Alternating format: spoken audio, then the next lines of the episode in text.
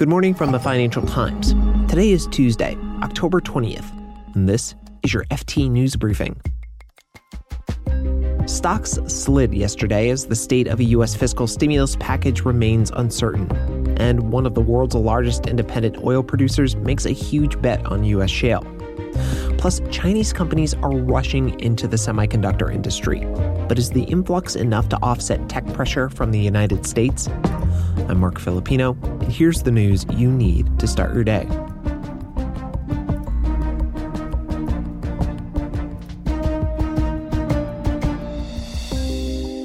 Yesterday started off with a lot of optimism. China's economy expanded 4.9% year on year in the third quarter. That figure was lower than the 5.5% GDP expectations, but it was still a sign that things are moving in the right direction for China. And it was a sign that economies can recover from the pandemic if a country can get the virus under control. But over the course of Monday, the shine from China's solid GDP numbers wore off, and investors started to focus on some less than stellar news. The S&P 500 dropped a little more than 1.5% yesterday, and the Nasdaq Composite about the same. It was the fourth fall in the past five days. Higher coronavirus cases in the US and Europe have made many people nervous, with new lockdown restrictions sweeping through Europe. Plus, the clock keeps ticking on a U.S. fiscal stimulus deadline set by Democratic Speaker of the House Nancy Pelosi. Pelosi said a deal needs to be struck by the end of today in order for it to be passed by the U.S. presidential election, which is just two weeks away. A Democratic congressional aide said yesterday that negotiating teams for Pelosi and Treasury Secretary Steven Mnuchin were working around the clock to try and strike a deal.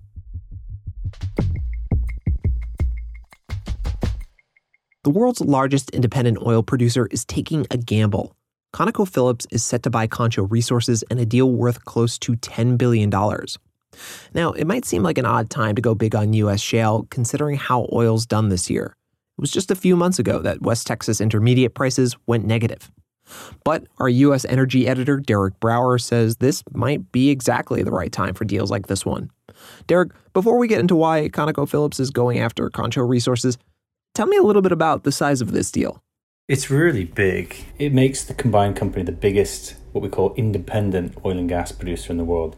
We'll produce 1.5 million barrels a day.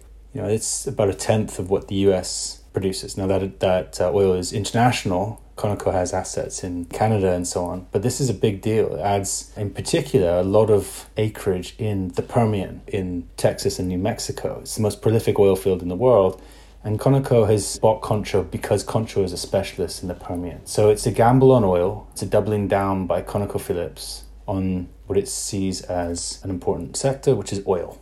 Okay, so I, I, guess the question I have, Derek, is, is why Conoco is taking this gamble. The oil industry is still struggling because we're in the middle of this pandemic, and some players in the oil industry are, are even pivoting away from oil and moving on to green energy. Um, so I, I, guess I'm wondering, you know, why are they taking this gamble, and, and why are they doing it right now? Well, Conoco yesterday, when they were talking through with analysts the, the rationale for the deal, made sure that they mentioned that you know they were also focused on ESG, environment, social, and governance issues that investors are so focused on as well. So that you know, have to get that out of the way first. They do say that they are paying attention to this stuff, but you're right. At least one big oil producer, BP, is actually planning to reduce its its production, and here we have a big American producer doubling down on oil. I think that's because Conoco, like ExxonMobil and like a bunch of other big oil producers, especially in the US, they believe that even if the world starts to move away from fossil fuels, there's going to be a lot of oil consumed over the next couple of decades. And so they are specialists in drilling and producing oil, and they're going to stick with it. It's, as I say, it's a, it's a bit of a gamble on the future of oil it's probably less of a gamble simply because, in Conoco's view, the oil price is low and so they're able to pick up these assets. If you believe in oil, if you believe that oil has a future, if you believe that that's what your business is and that's what your investors want you to do, then this is a pretty good time to go out shopping for oil assets and buy a bigger position in oil. And that's what Conoco has done. Derek Brower is the FT's U.S. energy editor. Thank you, Derek. Thanks, Marc.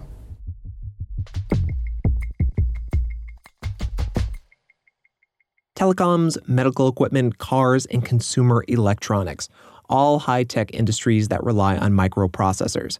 And chip design is regarded as the key to winning the race for global leadership in technology. Now, President Donald Trump's been pushing to decouple the U.S. economy from China, and it's led to tough restrictions, especially when it comes to how the components used in chip making are sold to leading Chinese companies. And all eyes are on Beijing's approach to the chip industry. China will announce its next five year plan at the end of October. Kathrin Hille, our Greater China correspondent, has been following the new tech trade war. She's on the line with me now. Hey, Kathrin. Hi, Marc. Kathrin, how dependent is China on the import of semiconductors and the components used to make them? Well, pretty dependent. If you look at the past three years, for example, China has been importing semiconductors worth around 300 billion US dollars a year. China, as you know, has been the factory of the world for most of the electronics gadgets that we use elsewhere. And there's a lot of chips going into those. And China uses about double the amount of semiconductors it produces itself. So you can see it's very, very dependent on imports. Okay, so I want to go back to long before the trade tensions with the US started. Uh, China was investing billions in its homegrown industry. How far has it succeeded in creating a competitive microchip industry?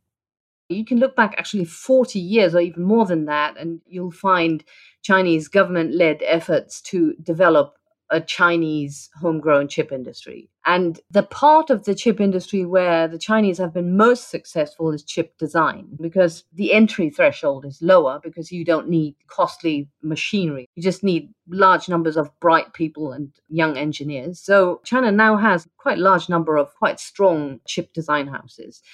The part of the industry where they've been less successful actually is manufacturing. That's partly to do with the fact that nowadays a modern chip fabrication plant costs a lot of money. And then also the chip manufacturing industry is already globally highly concentrated. More than half of all contract manufacturing of chips is in the hands of one Taiwanese company. And that means that the talent pool is also quite concentrated and, and it, it would be very difficult for any Chinese company to find the right people they they need to build like advanced technology nodes for production. And of course, the US is restricting technology trade with China. How is that impacting the industry? Any company that wants to sell semiconductors to Huawei or affiliates that were made using any US technology, that requires a special license. The chip design tools, those are dominated by just a few US software companies. So that means basically, if the US government handles this in a strict manner, it will be close to impossible for Huawei in the long term to get hold of any chip for anything. Now, Kathrin, you've reported a lot on a flood of new companies entering the chip manufacturing industry in China. What exactly is behind this? Behind this is the expectation that there will be even more government money available for chip companies in the future. You already mentioned that the Communist Party leadership is looking at the next five year plan for the country's economy. And that five year plan will include new programs, probably for the semiconductor industry. So now the expectation is because the, the US is trying to contain China in its technology development, the Chinese government has said we need to try even harder to promote self sufficiency in the sector. And so the expectation is that that means they will uh, give out uh, more subsidies. Yeah, you know, Kathrin, it seems like a lot of these companies are, are kind of new to the game. What's the impact of having such companies take on this goal?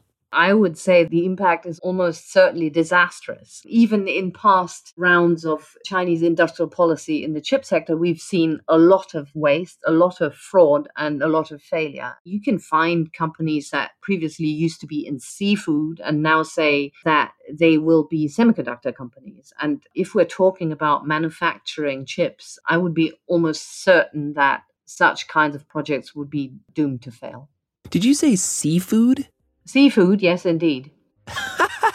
well, we'll just have to see how that turns out. Kathrin Hille is our Greater China correspondent. Thank you very much, Kathrin. Thank you, Marc. You can read more on all of these stories at FT.com. This has been your daily FT News Briefing. Make sure you check back tomorrow for the latest business news.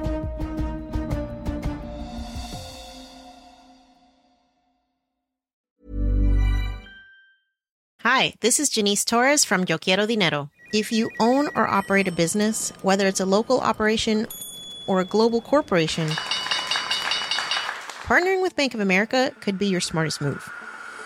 By teaming with Bank of America, you'll enjoy exclusive digital tools, award winning insights, and business solutions so powerful you'll make every move matter. Position your business to capitalize on opportunity in a moment's notice. Visit bankofamerica.com slash banking for business to learn more. What would you like the power to do? Bank of America NA, copyright 2024.